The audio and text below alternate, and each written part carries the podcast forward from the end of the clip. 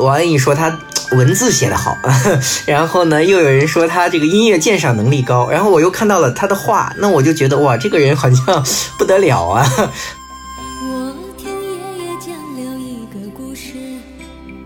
他不是那种拿艺术装点自己的艺术家，就是艺术在他那儿，我觉得是跟他的生命是融为一体的，就是他把艺术作为他的一个表达他存在的或者是他生命的这么一个工具。从来都是人以类聚，物以群分。当你发现了一个点，你只要深的往里边打，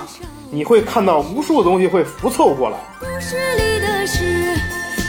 我们在看到那种解放的时候，其实读到的并不是解放出来的那种新天新地的欢快，看到的其实是解放出来之后那种背后似乎大有文章的压抑。哈，这个感觉是我觉得在呃李保田的文字和绘画里面，你特别能够感觉到的。他曾经在剧组就是。好像因为一些纠纷闹过事儿，然后就剧组人就说他给他送了个绰号叫“戏霸”。他说“戏霸”好啊，这个“霸”早已不是我们当时土地革命年代南霸天的“霸”，这是说明这个人较真有担当的“霸”。就李老师有这个“霸”。恰恰这样的一种人，在我们，尤其是在当下这个时代，也许 也许显得更加的珍贵哈。因为现在很多的方式都是平面的人了，对吧？然后，即使我们向回看，看到的也不是一个丰富的历史。那么，在这种情况下，可能我们再去看这样的一个从历史里走过来的当下的一个人的时候，我们会觉得他的那种珍贵性。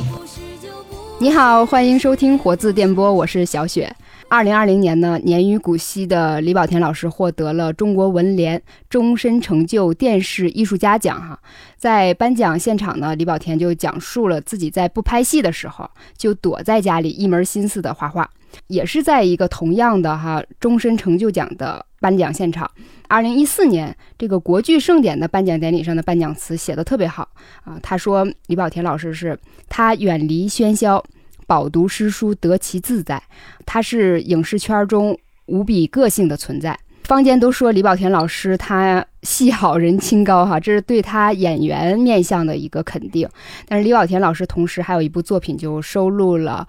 他几十年的画作或者是雕刻作品的李保田作品。只可惜呢，因为可能审查制度无法在国内发行哈。最近活字文化呢就策划出版了李保田的文字和绘画的作品合集《自说自话》。李保田画是绘画的画哈，以享读者。今天呢，我就邀请到了这本书的特约。编辑刘梦韵、资深图文书编辑尹然以及澎湃新闻驻京记者王正老师一起来到活字电波，聊聊这本书和李保田老师的作品啊。然后欢迎各位参加。大家好，我是尹然，我是活字文化的编辑。王云打招呼。哎，刚刚可能有点有点断了。哎，大家好，大家好，我又来了，我是那个 编辑呃刘梦云。嗯，那个非常高兴能在这个线上和大家见面，我是澎湃新闻的驻京记者王正。哎。其实我们录制的这个时间正好是一个晚八点哈，我们都对晚八点的这个黄金档有一段儿时的甜蜜的一个记忆哈。当时我们也看过说李保田老师的很多深入人心的作品，比如说《神医喜来乐》呀，啊，再早一些的《宰相刘罗锅》等等哈。其实还有后来我们接触到的一些电影作品，比如说《菊豆》啊，《人鬼情》等等，就是影视作品中的李保田老师，无疑给我们留下了非常深的印象。我们这几位也都可能是第一次看。到过李保田作品的那一个大画册啊，我想知道大家第一次看到他的画的时候是一种什么样的感受？我当时感觉是挺震惊的，但是又觉得这两种印象好像隐约的有一种一脉相承的那种气质。之前听说就是出版这本书，我的这个第一个反应，我是感觉，哎，好像一个演员，一个名人，呃，他演而优，好像择艺，就是他会。找更多的途径去表达自己的一个艺术的才情，所以也是看过很多的，就是演员他参与艺术创作，我觉得那里头就是不乏有才华的，但大多数给我的感觉，我觉得都是很玩票性质的，就画画也好，写字也好。所以我觉得，当我第一次听到就是李保田老师他自说自话这样一本书的时候，我就是觉得他可能就是一个玩票性质的这么一个作品集。但是真的，当我拿到这本书翻开了以后，我真的是震惊。我就像小雪说的，我觉得啊，好震惊。没想到他出乎我的意料，我就没想到李保田老师是这么会画画，就是那个惊讶。同时，我还也像小雪说的，好像我也能想到他作为一个演员，就是他给我的感受，我会觉得他就是一个老戏骨。包括他很多后期的一些影视剧，就是那种很脍炙人口的，什么《宰相刘罗锅》、什么《喜来乐》，我都没有看过，但是在印象里头，他的菊豆啊，还有那个。有一个我后来看过他一片子叫《离婚了就别来找我》，就这种类型的早期的电影，就是他是那种，就本身就是很有戏的人。完了，再加上我看到他书的这个画的很震惊的同时，我觉得哎，他确实是一脉相承的。他好像是那个感觉是非常协调的。其实他那个艺术作品，我当时看了以后，我有一个非常直观的感受。其实他的画从艺术的角度来讲。它不是一种非常新的形式，就是因为如果讲呃艺术，它有一个是形式是非常重要的一个元素。但是看李老师画的时候，我会觉得说他很传统那些形式，但是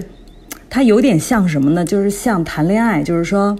第一眼看上去值不值得爱，可能那种不是那种第一眼能决定。说我要投入或者我要觉得好的东西，但是他那个东西是我觉得第二眼你会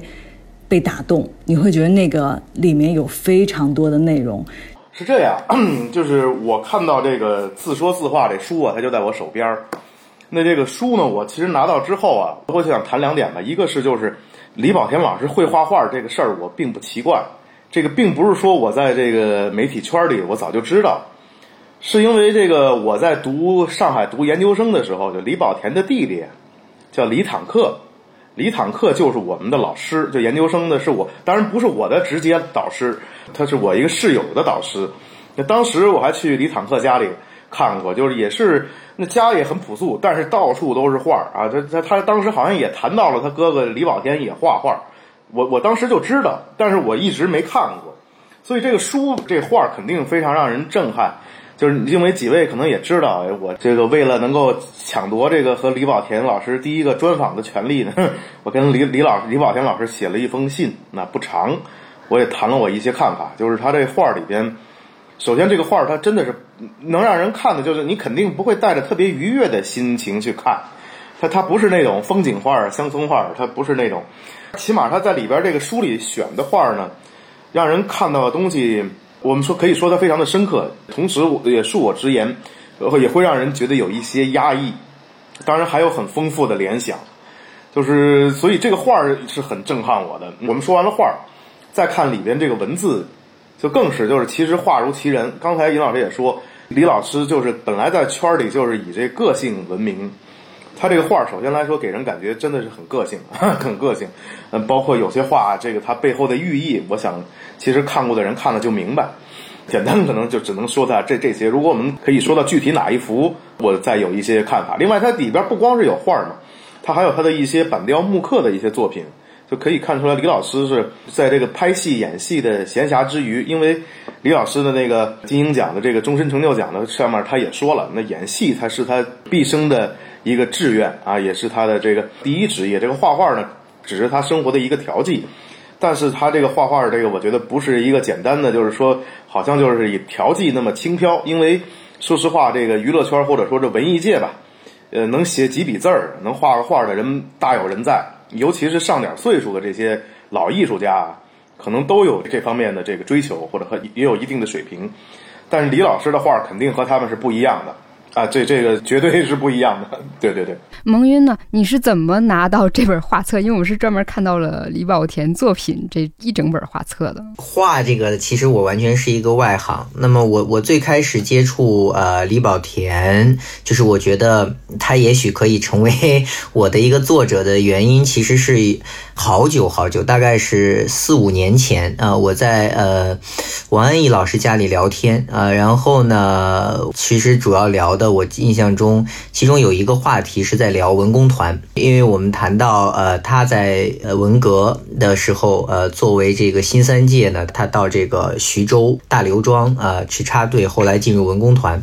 那我就提到他写的一系列的文工团的。中篇小说和短篇小说，然后呢，他跟我讲了一个，其实就是言语间的一一个简单的一句带过。他说，其实呃，写文工团写的最好的呢，我给你推荐一个人，呃，是李保田。然后他就跟我讲了，说呃，李保田对文工团这一段呢，是他们这一辈里面写的。感受的最深的，那我才知道一个信息，就是他跟李保田是一个文工团的，所以呢，他们在进入文工团，他在进入文工团拉大提琴啊之前呢，这个李保田作为徐州地方柳子戏班的这样的一个地方戏班，也进入或者说在他之前就已经是文工团里面的一个老大哥了。因为相对来说，他们相差有一个七岁左右的年纪，所以是一个老大哥。再加上呢，李呃这个李保田呢是徐州本地人，在我们这本书前部分的自述部分也讲了他怎么样啊离开这个家，进入这样的一个柳子戏班，对吧？但在这个过程中，我还不知道他会画画。在这个过程中，我只知道，哎，他也许文字写的不错。啊，这个是我得到的第一个信息。那么第二个信息呢，又是过了一两年，我 好像又到那个王老师家聊天，然后这个时候突然跟我说到一个选题，是说曾经在八十年代呢，他们想做一个。叫做《文人音乐笔记》的这么样的一个系列，呃，当时其实约了陈丹青啊，以及约了呃严峰的父亲，呃，我突然忘记名字了，呃，就是也经常在读书上发表关于音乐笔记的新丰年啊，呃的这个音乐笔记啊。那么在这个过程中，其实他们还约了一个人，就是李保田写古典音乐笔记的。这么一本书啊，那么我才知道了另外一个信息，就是原来呃李保田在西洋古典音乐的鉴赏上具有非常自己独特的这个鉴赏能力，并且在曾经在文工团期间呢，就跟啊其他的人去讲述和分享关于古典音乐的一些自我的这种理解，而这些理解其实是呃既然能约他，其实是不输于新丰年啊，不输于呃这个。陈丹青的，只不过在八十年代的时候，李保田已经成名成角了。然后呢，呃，他其实的主要精力都在。电影艺术的探索，也就是刚刚尹然姐讲的《菊豆》啊等等那些戏，都是在八十年代，所以呢根本没有呃这样的一个经历和闲暇。那么时过境迁，其实彼此之间的这种联络就断掉了。因此呢，这个所谓的李保田音乐笔记这本书也没有成型。但是这个事情呢，我记下来了。我记下来之后呢，我就呃想想方设法呢，就想办法先联络这个李老师。可是，在这个过程中，我看到了。他的经纪人发的一本他在澳门自费出版的叫做李保田作品的那样的一个大书，啊，里面的一些画，最早呢，我看到的是麦克白那一组组画啊，那么。呃，我其实也很震惊啊，当然我不懂画，但是我觉得他 这个这个整个的这个基于我前面的了解哈，好像王安忆说他文字写得好，然后呢又有人说他这个音乐鉴赏能力高，然后我又看到了他的画，那我就觉得哇，这个人好像 不得了啊。那么在这个过程中呢，我就尝试想要联络啊这样的一个人。那么另外一个信息是我得到的，就是其实他的儿子哈，就是李煜也是一个演员。那我们看。那个《天龙八部》里面的那个岳老三啊，岳老二、岳老三，那个疯疯癫癫的啊，那个南海恶神，哎，就是就是他儿子啊，所以呢，我就其实是通过他儿子。再接触到他的经纪人，从经纪人这里呢，再呃接触到这个李保田呃老师，然后呢，通过这个关系呢，我们开始策划呃，就是说做呃这样的一本国内出版的自说自话李保田这样一本书。但是其实对于他的这个经纪人，也就是这本书的这个后记里面这个窦海军老师来讲呢，他们是希望那毕竟那个是自费出版的。他们希望其实是可以在更大的一个受众啊读者里面呢，呃，认识一个多样的李保田。在我桌上那本画册呢，其实基本上全是画，各种各样的，然后包括还有他的刚刚说到的剪纸啊、木刻啊等等的东西，包括还有纸浆的这种纸雕。但是呢，我们这本书呢，其实是想呃，既要有画，但是同时其实也想突出它的这个文字的呃表达的这一部分，所以做了一个综合的这么一个处理。嗯，我大概先讲这么多吧，就是这样一个前情。我觉得然姐说的还是客气了一点儿，就是因为我们可能私下看画的时候会感觉那种扑面而来的。我不能用简单的用说荷尔蒙或利比多这种东西啊，就是因为然姐刚才说了一下，说她的那个画法和她的表现的内容并不算是某种新锐的，或者是说现代艺术的那种形式哈。当然，这也是我们看书的时候也知道，在审美上，呃，李保田老师他认为他的趋向是他不想追那个所谓的新潮，他认为毕加索只是属于二十世纪的。他画的是有一种强烈的个性气质，非常昂扬的那种生命力，就是忽然能钳制住你的。你看完他，你想脱了所有的衣服冲个澡，才能把自己的汗津津的东西 抹掉的那种刺激的感觉。其实也是，因为他也不乏去在里面表现那个性嘛，是吧？嗯，包括他画的马蹄莲下面有一个那个很明显的女人子宫的那个形状啊，如何的？但是那个东西让你感觉毫不猥琐。就能感受到李老师他自己一直强调那个，如果能感觉到生命，就是体验到生生，其实就是一个性嘛。这点，所以我们不去避讳去讨论这个哈。刚才我们也都纷纷讨论了，说有一部分演员他也很喜欢字画呀和这些创作，甚至也办过一些画展，比如说呃徐锦江，这好像都是比较著名的一个画家了。还有那个周慧敏啊、刘玉玲啊等等。然后更年轻的，好像什么潘粤明、夏雨，他们的那个字画也都不错。他们本身就是很有艺术敏感力的这些演员哈，他们做这些创作呀是一个表达的出口。但是李保田的作品似乎更特殊，一是他说他画画是自己跟自己对话，二是呢他不拍卖自己的作品，也不卖给收藏家。在书里面他还说了一句：“如果最后我要卖。”我也倾向于卖给那种出价非常低廉的博物馆，让更多的人看见哈。然后通过读书啊，我们还有看画呀，或者是对比其他人的一些作品，比如我们说他不是画那种简单的风景，然后抒发一种闲情逸致哈。我们可不可以具体说一下，品评一下李保田老师他作品的一个特色？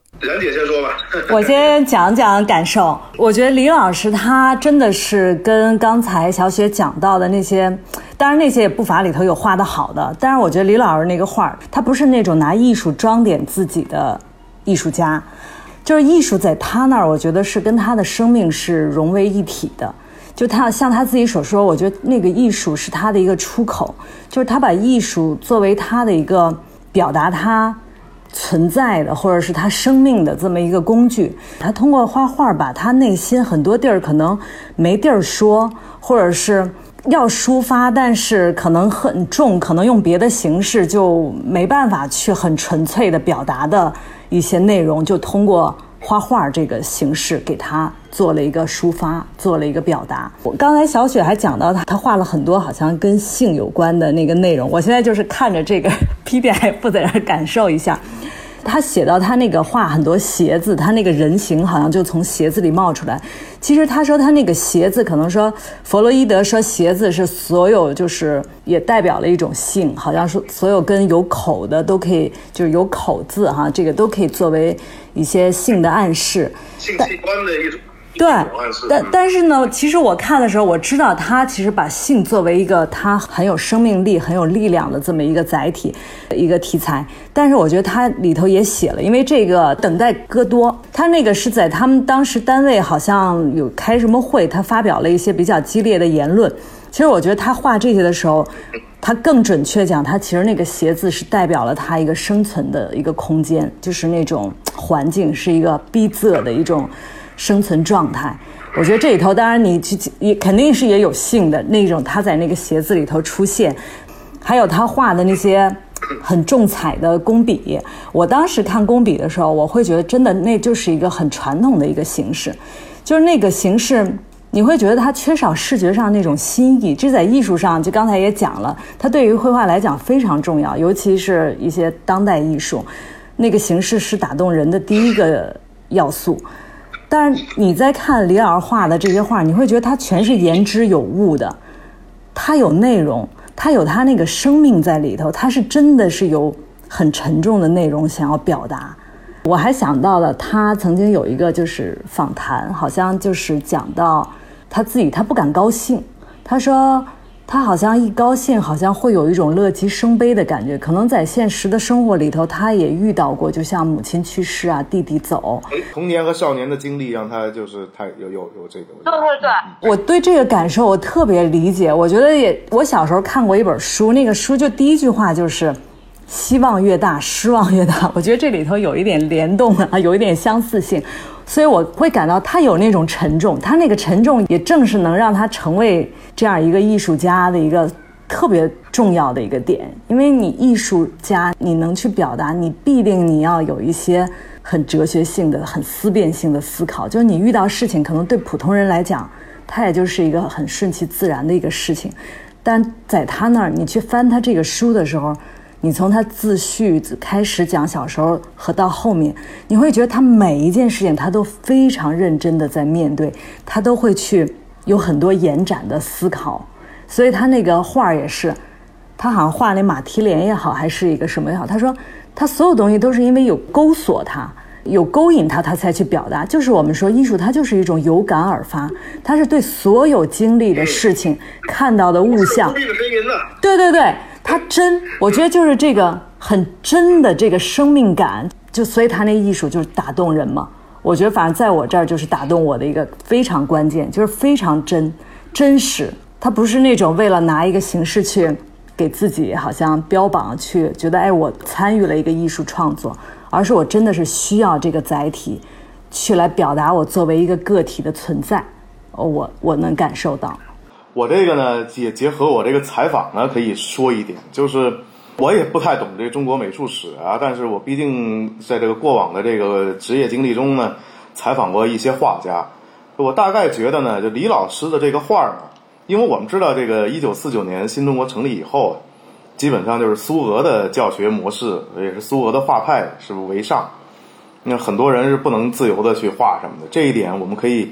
其实去年那个陈丹青老师在北京，他也有一个他的之前的那个一直画到那个西藏组画之前的那些画，包括他小时候的画。但是我觉得李保田老师从这个画的这个风格延续而言，就像刚才咱们的这个泽边老师也其实也提到，他其实八十年代的时候就可以完全可以写，甚至是回当时就如果他当时加入到那个伤痕文学的那个团队中，我想他也能长篇，我估计他写不了，但是他肯定能写出几篇特别漂亮的短篇小说。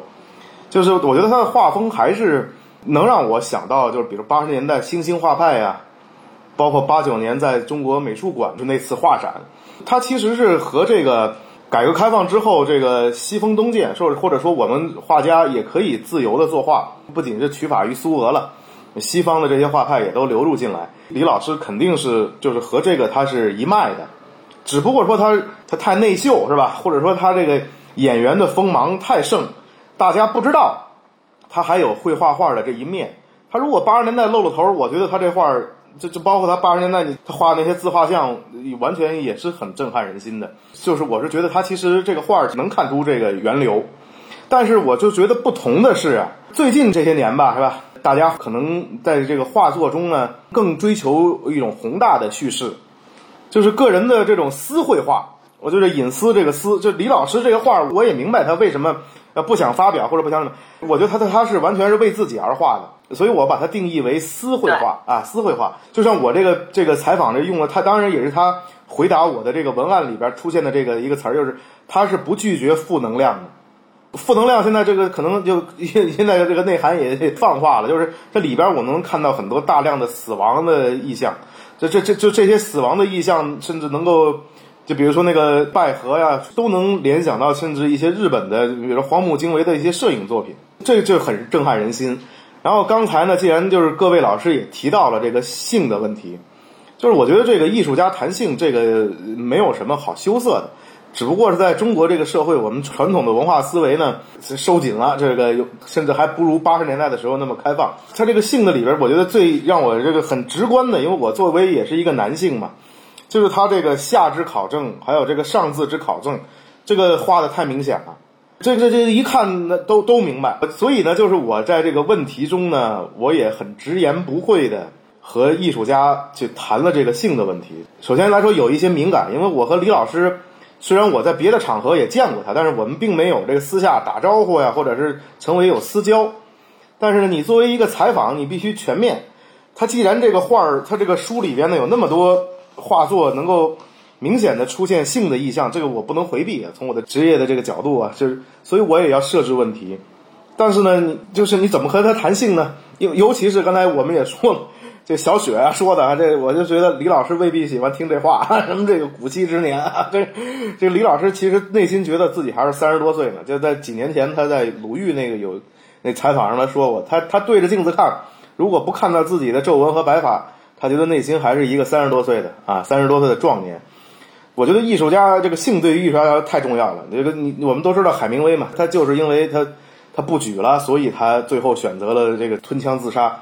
李李老师能在画作中，尤其是在近年的画作中还有性的表现，我觉得不管是作为他的这个读者还是观众，应该是由衷感到欣慰。就是这个艺术家的生命力还很旺盛，这一点我觉得是要肯定的。但是你说你和，毕竟刚才我们也不能讳言，李老师今年都七十有六了啊，七十六岁，这我怎么去设计这说话就是这个性呢？因为你同一个老年人谈性，尤其是。我比他毕竟年纪年轻了三四十岁，中青年吧，像一个老年人去谈性，就不要让他好像有一种好像挑衅的意味，这个也很重要。但是呢，我还是设计了问题，就令令我非常感动的是啊，这个也是为我们澎湃新闻做广告。这我这篇文章中，这个李老师非常直言不讳的谈了这个性的问题。那他他觉得就是人到老年呢，肯定性功能是要衰退的，但是呢，他这点特别可贵，他说。这个老年人的性，或者说青年人、中年人，人生不同的阶段嘛，就像那王国维那三个阶段似的，他不同的阶段去看待性，性首先是美好的。他在晚年的时候，人生晚晴的时候去看性，他看的一定是更丰富，也更透彻，或者更达观。然后他就把这些问题呢，就做了给我做了一个回复，我觉得是非常好的。就是这个也是在我的采访过往采访经历中不多见的，就是不管是场合所限，还是就是说你毕竟是要发表的文章，你你跟一个可能之前素不相识的人去谈性，尤其是他又是一这样一个公众人物，很多人都会讳之如深啊，就避之不及的一个状态。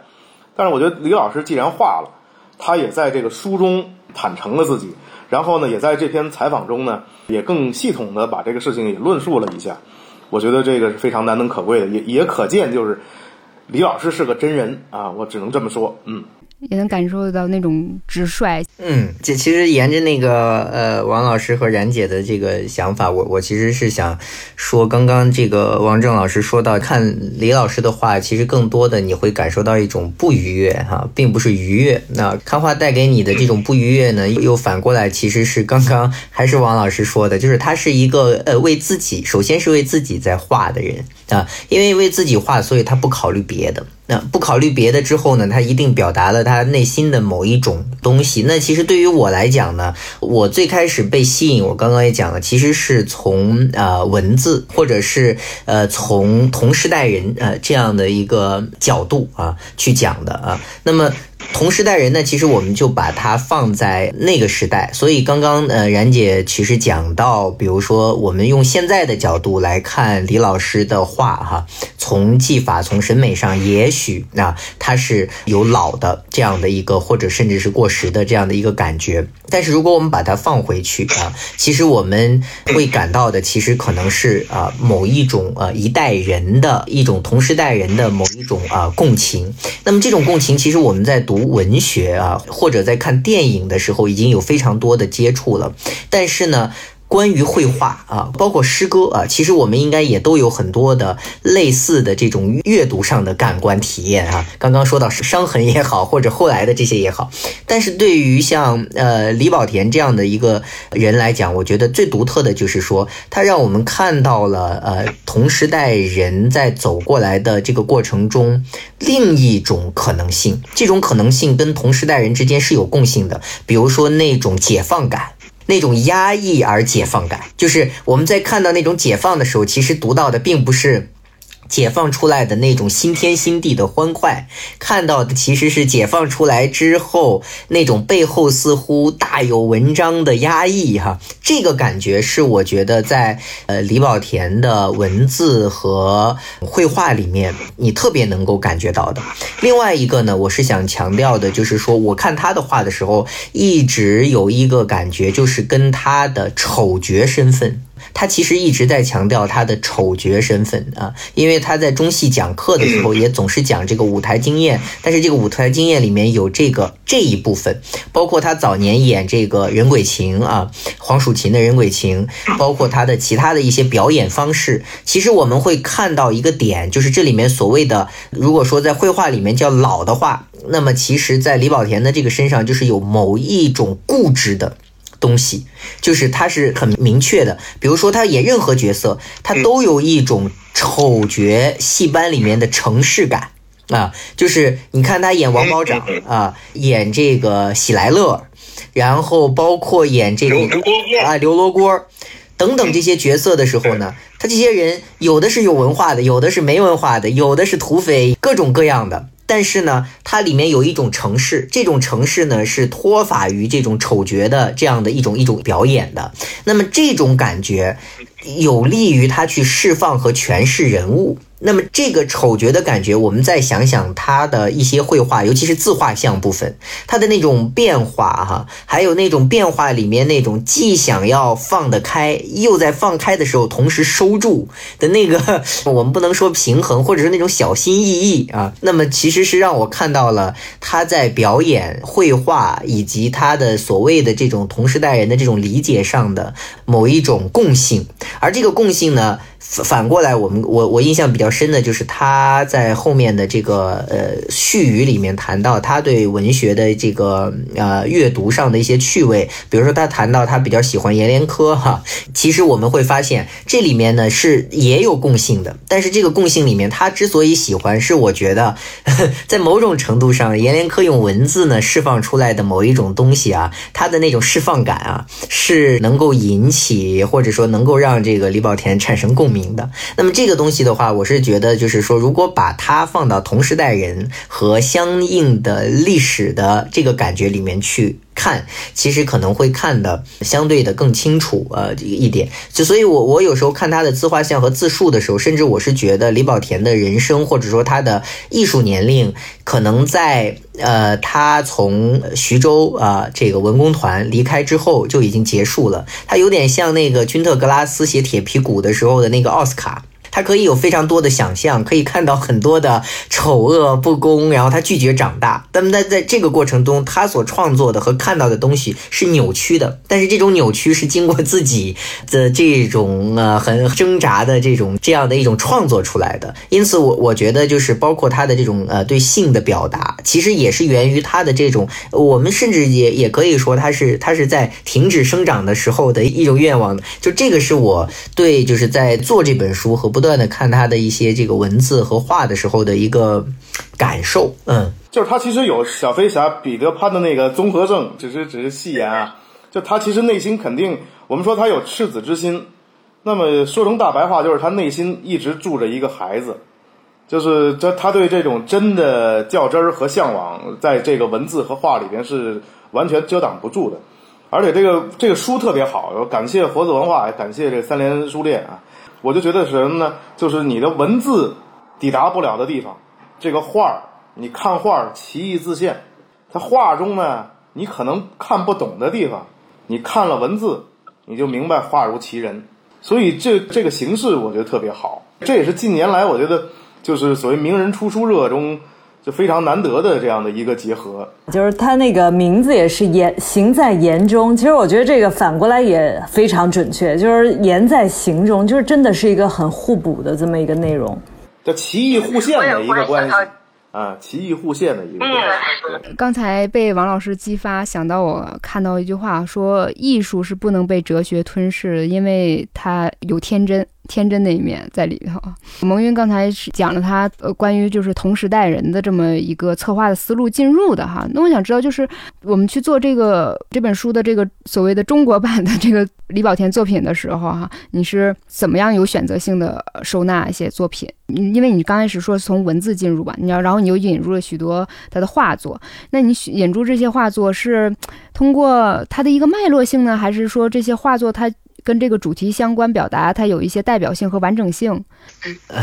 呃，其实是这样，就是包括它的这个结构，其实是这次我重新做了一个编排。我是希望让图和文之间是一个互鉴的关系。但是这个呢，呃，因为呃文字和图的比例，呃，在李保田老师这里，或者说我能够看到的比例是呃相对失衡的啊。因为图，我们刚刚说到的这种呃画作也好，其他的艺术形式也好。图片其实是比较大量的，但是文字在这里面就显得非常金贵了。那么在这个过程中呢，我的一个想法是，首先要有一个。基本的时间线，让大家知道李保田对他有一个感性的从文字角度的认识，而这个认识呢，如果光是文字呢，恰恰其实又不能把那个图文互现的东西表现出来。因此呢，我我是将本来的他是这个所谓的那个自画像啊，除了那些相对等待戈多啊等等这些之外呢，其实都是一些在画册里面的边角料。啊，相当于装饰性。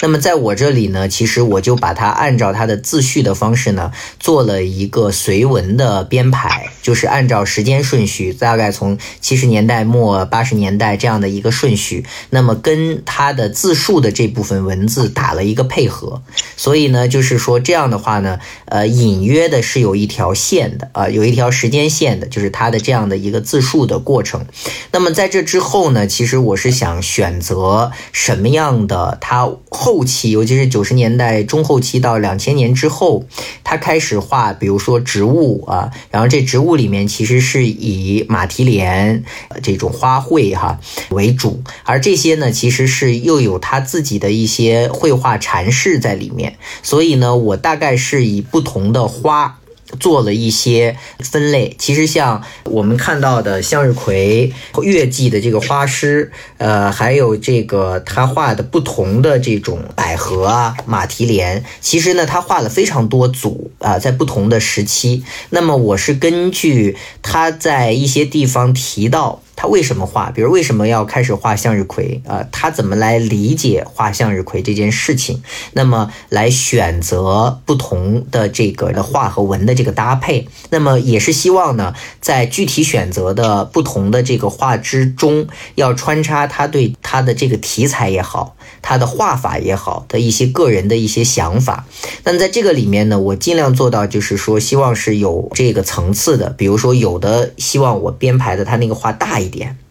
因为我们这本书毕竟是书，不是画册，你不能把它做成画册的大小，那样的话呢，又不像书了。那么如果又是呃一般书的大小呢，那个画的那种感觉又展示不出来，所以这里面又有一个矛盾。所以在这个里面就要选择什么时候做一个大开门的拉页，什么时候把它关上，做这种组画。这个里面呢，也是做了一些设计，而这个设计呢，其实就是希望它有一个。短长短长这样不断的就是有一个递进啊，而不是说我这个连续的啊。当然，从印制的角度来讲，可能比如说我在同一个印章里面呃放上。大画，那我这样最省成本，因为它是一次性印的。但是呢，从阅读的感觉来讲，我这样的阅读感其实又不好。所以在这个里面呢，又要跟这个编排的这个过程呢做一些妥协和沟通。当然也跟，尤其是跟三联的那个专业的这个印制老师呢，呃，包括我们找的设计师，我们一起啊沟通了好几次啊，关于这个方面的一些方式。那么最终呢是呃是这样，那中间的这部分就是图，其实是以图为主。等到了最后这部分呢，我们又做。了一个序语的杂说。那这一部分呢，其实是想在图之后，呃，展示从就是前面如果是他的自述是个人经历，中间是我们想要做的一个集中的对于画的展示的话，那么后面其实是更有丰富性的，看看他比如说对电影。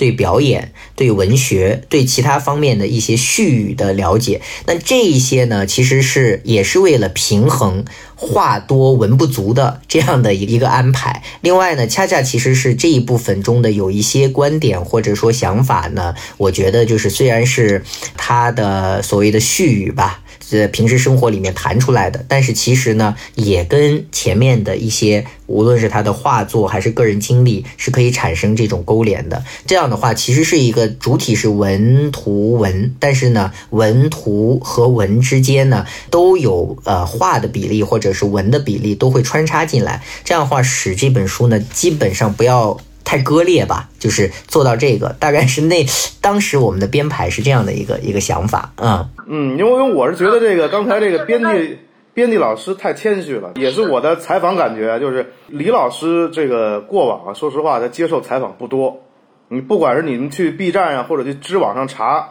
呃，很多豆腐块，那就是他，比如说他演电视剧了，有发布会了，人写个豆腐块什么，那有，就是他这种深刻的对谈基本看不到，我也不是说我这篇就深刻啊。我这还是要大家回到这本书，就这本书啊，它的文字部分你基本上啊一晚上就能读完。它其实就是以第一人称在讲述，这本身就是一个特别好的一个。当然了，这是他刨了我们记者的活儿啊，他他其实就是一个非常好的一个艺术和人生的一个口述史，就这点是特别难得的。然后这个画儿，那你就翻吧，这个画儿啊，你看可能越看越有味道，所以这个书的价值在这儿。你这个拿看起来文字文字真的是言简意赅，但是呢有骨有肉。你读这个书肯定就能获得第一手的李保田的最全面的一个采访，当然是以他自述的形式啊。看画儿值得你去细品了，好吗？小雪，不好意思啊，我打断你啊，就是我比较着急。你看这么好的书，你这么好的书说的非常好，这么好的书你不好好卖，你这个这个我很着急。其实我们也是，呃，正想说到这一点，就是这本书它的文字的部分极好。呃，尤其是前面那个自述部分，它不逊于一种剧作。我觉得它它就像一个剧本，你可以把它完全演绎成李保田的一个自传的一个故事。刚才蒙云提到，就说文章可能有不太足的部分，哈，就是那文字内容是如何补足的？因为我知道这里面可能有一些是他呃九十年代左右写的文章，但是我又看有一些内容，他专门还提到他去拍了《寻汉记》怎么样？一看就是呃新写的一个内容，所以就是。这本书里哪些文字是就是为这个出版新加入的一些内容，可以介绍一下？是，就是呃，最开始其实我们的文字是基于他，我们说他自费出版的那个画册。那么后来呢，在我们筹备这本书的时候呢，其实他是没有办法，因为那个时候他其实也是在闭关画画的。所以在那个过程中是没有办法静下心来自己一笔一画在写东西。那么于是呢，其实是跟他的经纪人商量，那在他做新的电影啊，包括他在做新的画呀，包括有一些新的想法的时候呢，用这种简单的录音啊，然后呢抛一个问题，那么他就回答完了之后再整理成文字，这样子呢，我们就添加了一些新的东西进去。其实这些都是在絮语的部分。我觉得王正老师这个职业敏感度太强了，就是他正好说这是一个深刻的一个访谈嘛，竟然就是制作这本书时候这个门道就已经被看出来了。我就猜到就有有人在我之前跑我们记者的活儿，我就很恨这一点。但但是这个但是这对于成书来说这是一个好事情，因为李李保田老师太内秀了，他觉得懂的人自然懂，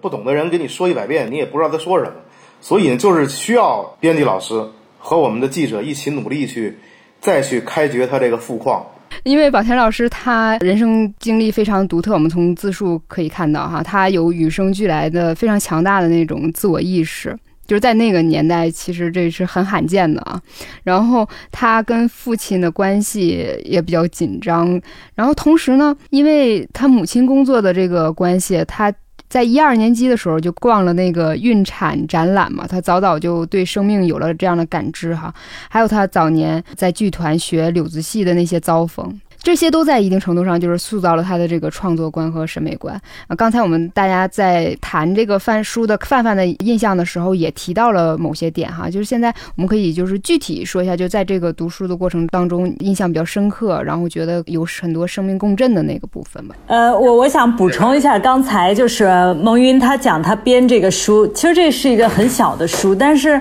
我觉得在现有的内容上，而且这个图文互为的这个情况底下，我觉得这个书真的是一本非常完整。我作为一个编辑，我也手上也有一些相类似内容，我常常不知道怎么去组织让它很完整。因为比方说像访谈的增加的部分，还有那个图的一些互相的关联度，我觉得孟云把它做到这样一个完整的现在的这个状态真的很好。当然，那个还有最重要就是。李保田老师，他就是太有才华，也接小雪刚才这个，就是说我喜欢他，他后面有讲到，就是他喜欢的一些艺术啊，呃，音乐呀，文学的一些部分，就是我觉得他也是这种像他喜欢的那个米开朗基罗一样，就是我他是一种天赋，就是天才嘛，就是天赋之才的人。就他就好像就是被上天赋予了这个才华，他借他的手把他对文学也好，对艺术也好，对其他一些电影，就都表达出来，而且特别的准确，我觉得牛极了。首先来，我们不要忘了李保田老师是一个演员，是从他看画，他作画，我们现在说他是一个视觉艺术家的，丝毫不为过。他的文字虽然短小。或者说是言简意赅，但是很有画面感。我脑子里记得唯一一个细节，就是谈到他小时候喜欢去影院看戏，因为当时毕竟也是文化的相对一个荒漠的期嘛，尤其是到了那个文革十年，更是就几回样板戏翻来覆去的看。李保田老师在里边有一个细节，就是他这个看完这一场他不走，他躲在椅子下边等下一场开始。你就这么一个小细节，就是是寥寥数语，我觉得就非常有画面感，就把他就刚才也是孟云说的，他那个丑角儿那个 那那个好玩的那个形态，就其实就是跃然纸上，就是你一定会读得津津有味。这是从这个趣味性上啊，或者说从大家或者从一基本的这个他的喜爱他的观众想去了解一些他的这个艺术人生这些细节上，你们会找到这些这些小故事。我还是想说说他这个文字，就其实就像我刚才说。他这个画儿啊，我们说并不新，完全可以接续到一九四八年改革开放之后，中国内地这些种种的这个画派的运动的一些风貌。他的这个文字其实也是，我觉得是承接了八十年代中国文化界集体的这种文化反思、民族反思。我相信李保田老师肯定读过柏杨老师的《丑陋的中国人》，就是他对于中国人，他对于中国文化，首先我们能看到是极度的热爱，但是呢，他这个不是。就是我一好遮百丑，他对于我们文化中的一些疮疤，他是非常敢于直率的就把它挑破的。这点，我觉得在八十年代那是一个风潮，但是在现而今啊，尤其是这这几年，就简直就是 是吧？所以我当时给他写信，我说：“您这书我看了，给我最大的一个震撼，因为我因为也有很多出版社给我寄书啊什么之类，就是一团和气啊，是吧？”一团和气，都是美美与共啊，什么这这些，就但李保田老师这个书，他就很像是八十年代的我们的中国这种有良知的、敢于反思的这些知识分子啊，做出了当时的当时的很多的一些探索和一些批判。李保田老师的文字其实是接续上这一段的，就这个价值，他要是八十年代发表，那那就八十年代的价值，但是在现在，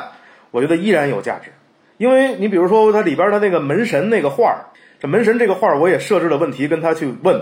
他就反思，他其实反思到最后，其实他说到了是中国的其实这种衙门文化，那这衙门文化难道我们现在看不到了吗？是吧？这包括唐山打人这事件背后种种的疑团，就都能看到，其实这些有些毛病或者说我们的民族的缺点，并没有随着时代的发展就自然而然的发展了，或者说是解决了。李保田老师这个忧思能够从八十年代。他的启蒙一直到现在还愿意去启蒙别人，非我非常感动这一点。我分享一个，就这个书里面他在谈到这个，嗯，他的教学的时候，他说他给学生上的第一堂课，他要说就是你们要学坏，啊，这个点呢，让我一下子想起了很多年前，我记得好像阿成啊，他在跟跟我们的现在很知名的画家刘晓东啊的一个一个交流的时候，就说到呢，其实我们要审丑而不是审美啊，就是在。这这个里面就是说到阿成的神丑和李保田的学坏哈，这就是给了我一个很大的一个关联，就是说，呃，然后再结合刚刚然姐讲的天赋的问题，那么李保田其实在这本书里也专门谈了他这个天赋，他不认为自己有天赋，他但是他认为自己是起码是他们家都在这个艺术这个门类上有一些灵气。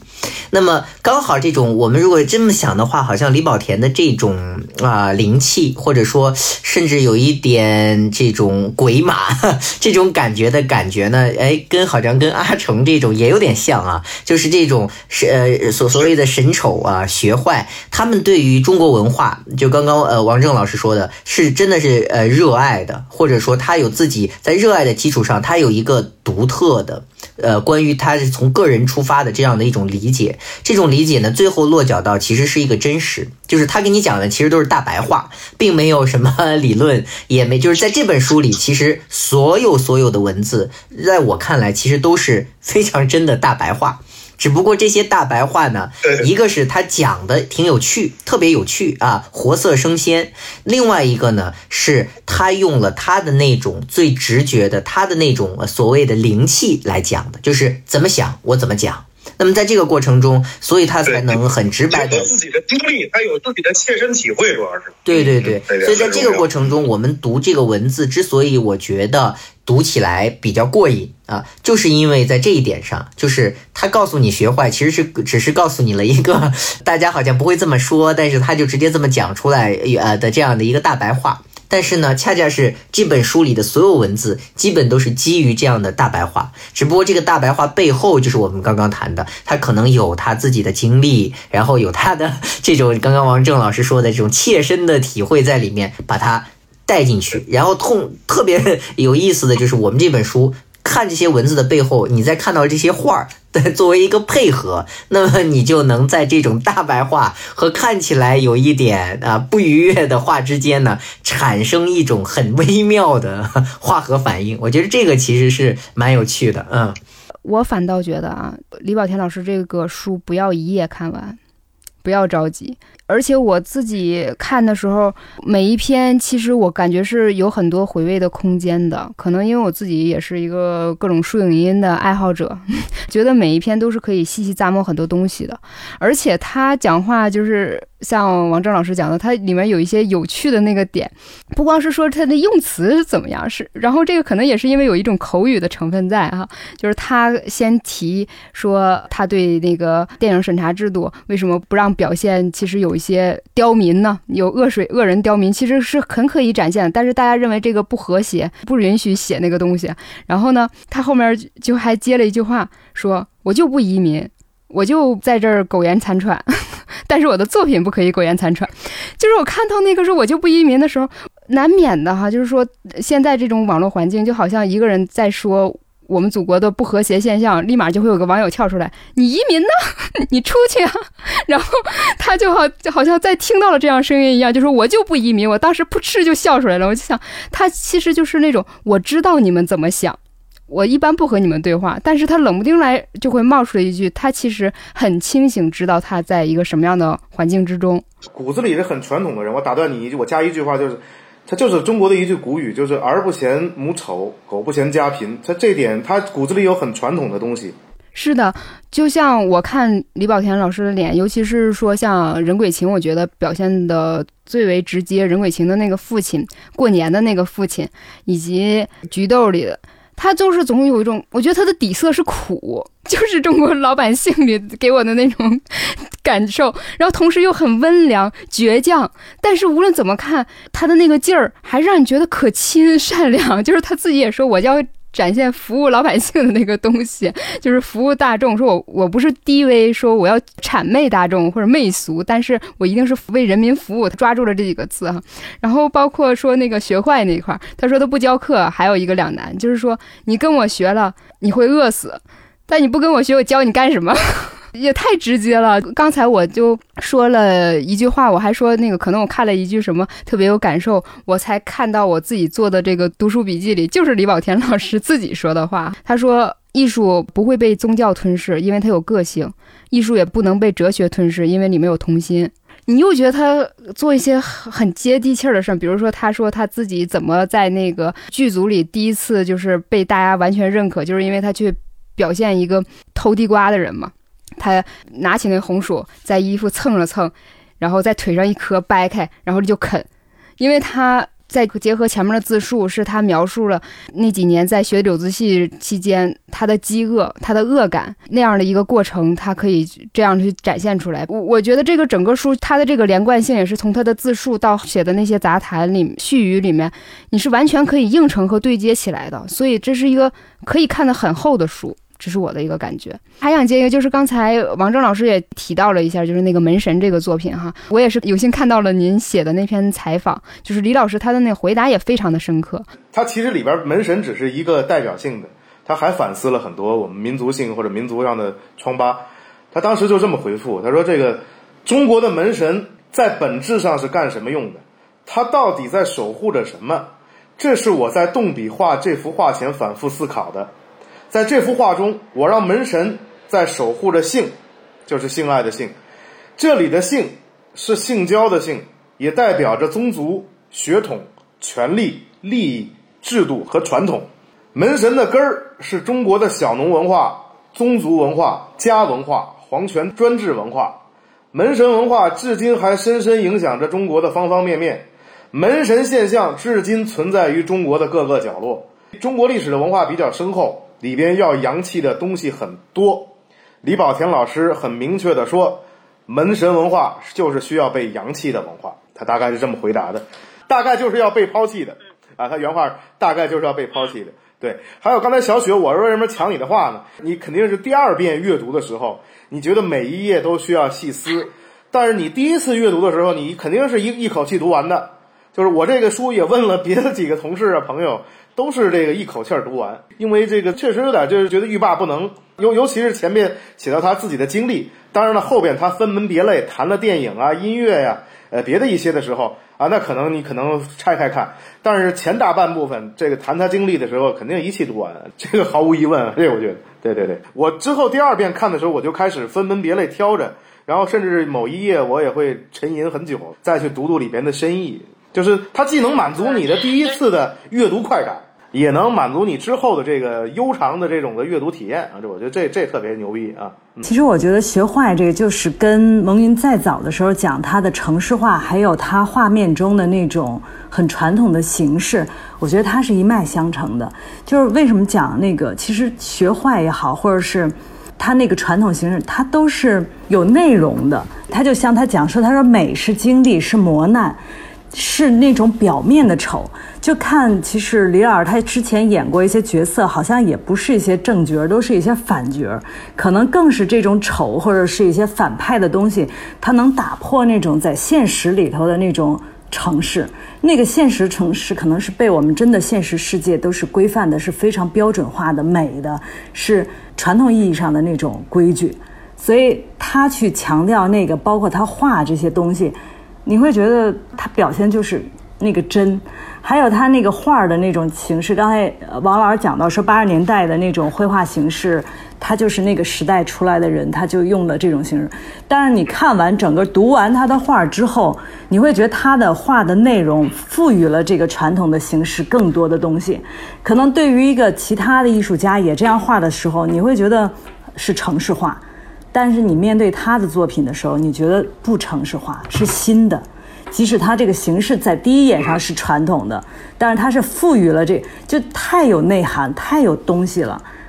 对他，他他是言之有物的，嗯，对，思想性。一个老的作品就是思想者，但是他画的是心和脑是空的。在这样的一个环境下，你你没有心，你没有脑子，你在佯装做一个思考，你在思考什么？实际上是一种空洞。在书里面就是。我觉得是一个很强大的一个书影音的一个集合哈，不光是书影音，就是文学、摄影、表演、戏曲，他都发表了自己特别独到的那个见解啊，包括音乐哈。包括什么西洋乐，他还说中国的那个乐器要求的是呃统一集合演一个调调，然后西洋乐是那种冲突中的和谐哈。他在书里面列举了自己的很多那种再读和想看或者是再看的那个东西。我读书的时候就有那个按图索骥的，就记一下哈。正好我也正在看那个大卫霍克尼的那个，但是我是从那个图画史开始看，家里有观看之道，但是我还没有看。然后包括刚才蒙远也提到那个阎连科的什么坚硬如水哈，然后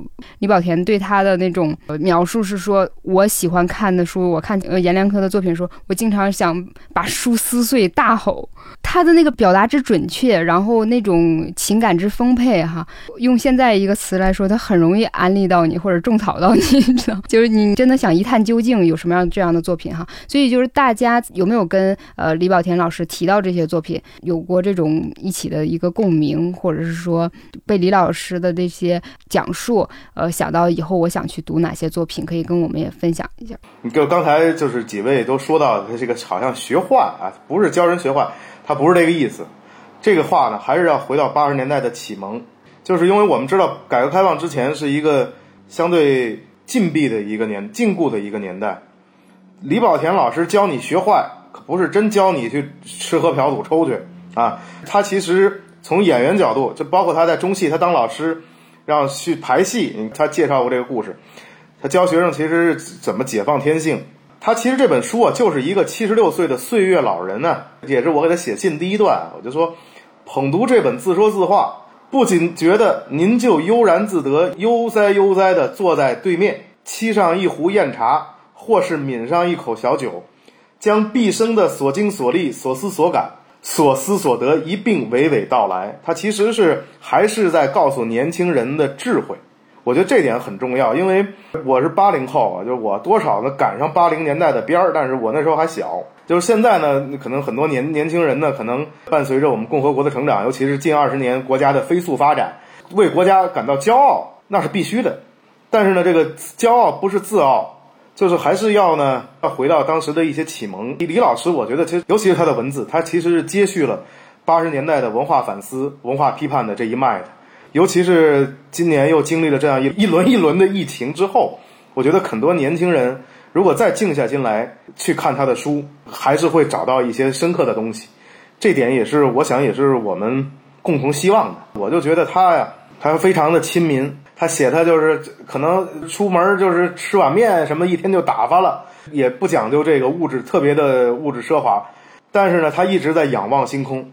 你这点很难得，你就是仰望星空。就是在思考国家和民族的命运，就这个话题，就现在就很多人都不提了，对吧？或者说一带而过了。李老师还能在这个时候这么认认真真的，而且这个认真呢，我也想回到刚才诸位说他的话儿啊，他的画儿虽然说是比较大胆，或者说内容比较前卫，但是我觉得和很多当代艺术家相比。他还是画的非常认真的，比如说，就你要去表现弗洛伊德或者表现梦境什么的，你完全可以画的似是而非。说李老师画的，虽然他有些画也看得乱，但是你如果认真认真品读，是乱中有序的，你就可以知道他的创作心态非常的稳，而且他是思考了之后再画的。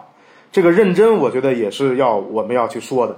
然后你如果让我去说这个，那就得了吧。那李保田老师里边说了是吧？菊豆啊，警官李九平。你没看过的都赶紧去看，是吧？你不要老觉得好像都是大家都小时候都看过宰相刘罗锅，好像只有那么几个形形象。还有包括刚才小雪，小雪很难得啊，小小雪，你你你，我我看你很年轻，你还能知道一九九零年的过年，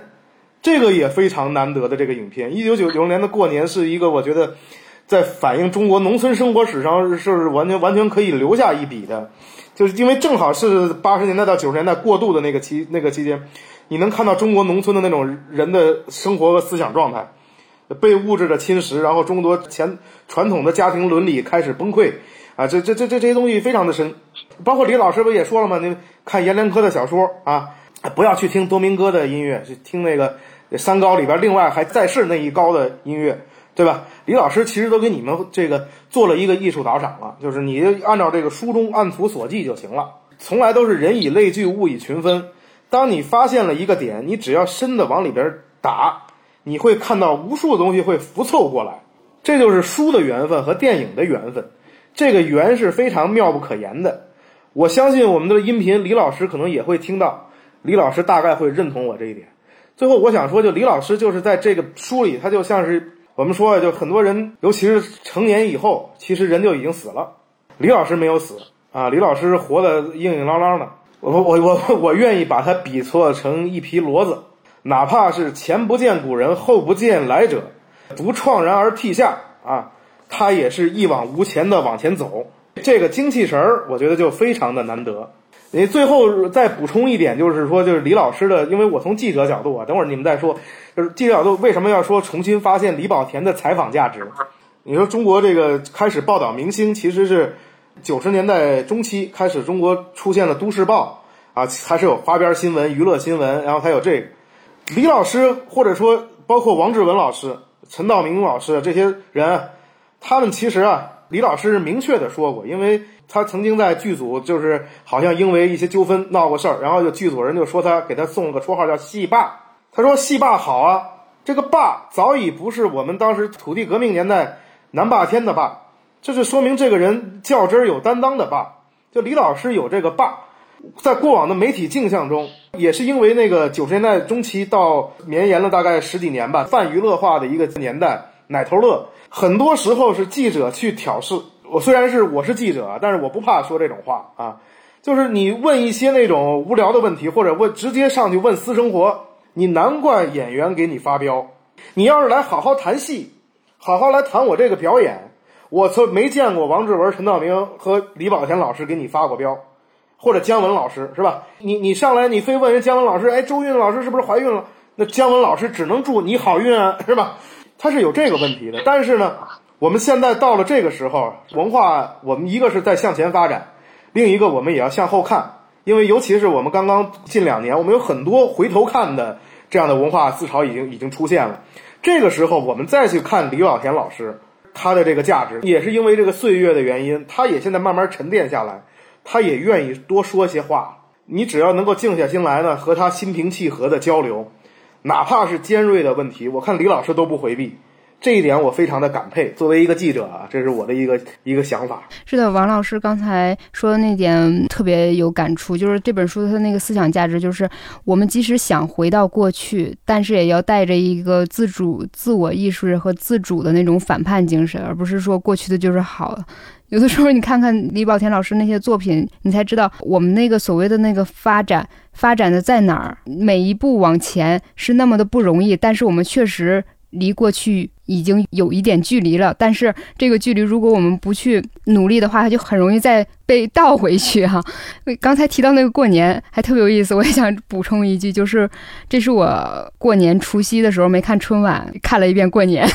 大过年三十的晚上看了一下那个，那我觉得你这比把把所有的春晚看一遍还有意义。我觉得 这个事儿。刚才王正老师也说，呃，李老师的这个画画的特别认真，就可能因为我们的书中是没有办法说展现这个画作的尺幅的，啊，我是在那个网上也无意间就是搜到一个图片，就是李老师画的那个马蹄莲，就很长幅的那个，其实是一个大卷轴，那是。得一米八、两米将近长的那种画，其实画的是很不容易的啊。也是刚才那个王老师讲的，就是李老师他，我觉得真的认真，还有这个人他能涉猎那么广泛的一些领域，这个太不容易了。像我在这个书里头，我会关注到他有一篇就是艺术散论，他就讲到了艺术，我觉得他好像超越很多。很正规的这个艺术家对艺术的这些理论性的了解和艺术家的了解，以及画派那种很具体的，他讲到这些，包括里头有讲摄影的那些人。其实看这篇文章的时候，我同时也是上网把他讲到的那些人我全都搜过了。我看了之后，其实你能感觉到他是有他自己的艺术主张，包括他的演绎主张，包括他整个做人他人的一个修为，就完全是一脉相承整体的。所以我看这个的时候，我觉得李老师那他怎么能有那么大的能量？其实对他的那个视觉印象，他就是一个很瘦的那种，呃，一个那可能现在更年龄大了，但是你会觉得他那个能量超大，对吧，王老师？我觉得您可能见过他。其实我觉得小雪有机会有没可能，其实约约李老师上你的这节目，就有很多问题，我们这一代年轻人有机会能去聆听他去现场的，去去去给我们讲一下。我觉得他作为一个人，真的是一个大写人。这李老师是一个有很那肯定是非常有气场的一个人。就我们现在就是谈双减嘛，就是这个希望能孩子们能够能够通识教育，成为通才。就李老师其实这个书就表达了这一点，就是首先他作为一个演员，他做到极致之后，他就开始触类旁通，打通了。当然，这个也不是他做到演员之后再打通，而是他之前对于音乐、绘画、电影、文学都有自己相当的积累之后，他把这些东西融入到一块儿。他要演也能演，要写也能写，要画也能画。李老师在里边提到的书啊、电影啊、艺术家呀，就不妨去看一看，因为他就是本身是一个高人了。他在那个层次能看到的这些东西，我们可能之前知道，但是认识的不深。通过他的这个导赏，我们再去学习、再去欣赏，这个肯定可以提升自己的。嗯，对，哎，看这个书的时候我没有找到，也许我看的不细啊。孟云，我不知道李老师他有学过画吗？他就是一种很自发的一种去表达，是吧？他就走到了这个自发自学成才的。对对对，其实这个没找到这时候，我也看到他里头有写到那个是讲贝多芬还是讲，他说那就是天才嘛，就是水龙头打开了，那个就哗哗往外流。他说莫扎特，莫扎特是吗？他就是这种感觉，你会觉得他真的就是所有的类别在他那儿全都是就打通了。触类旁通，我就简短说，就是我觉得大家首先看完这本书，看完这本书之后呢，我觉得应该最大的可呃这个欲望应该是重新找一下 他的那个荧幕形象。那因为你看了这个书，你对这个人的认识是一个呃有冲击力的、颠覆性的。那么这个时候，比如说他说到警察李李九平或者菊豆，也许你曾经看过，也许你没看过。这个时候你再打开电视看的时候，那个感觉跟你之前单纯的在荧幕上看到喜来乐或者刘罗锅的感觉就完全不同了。所以，我我我的推荐其实反而是，也许我们看完这本书，最后看到他对自己的一个。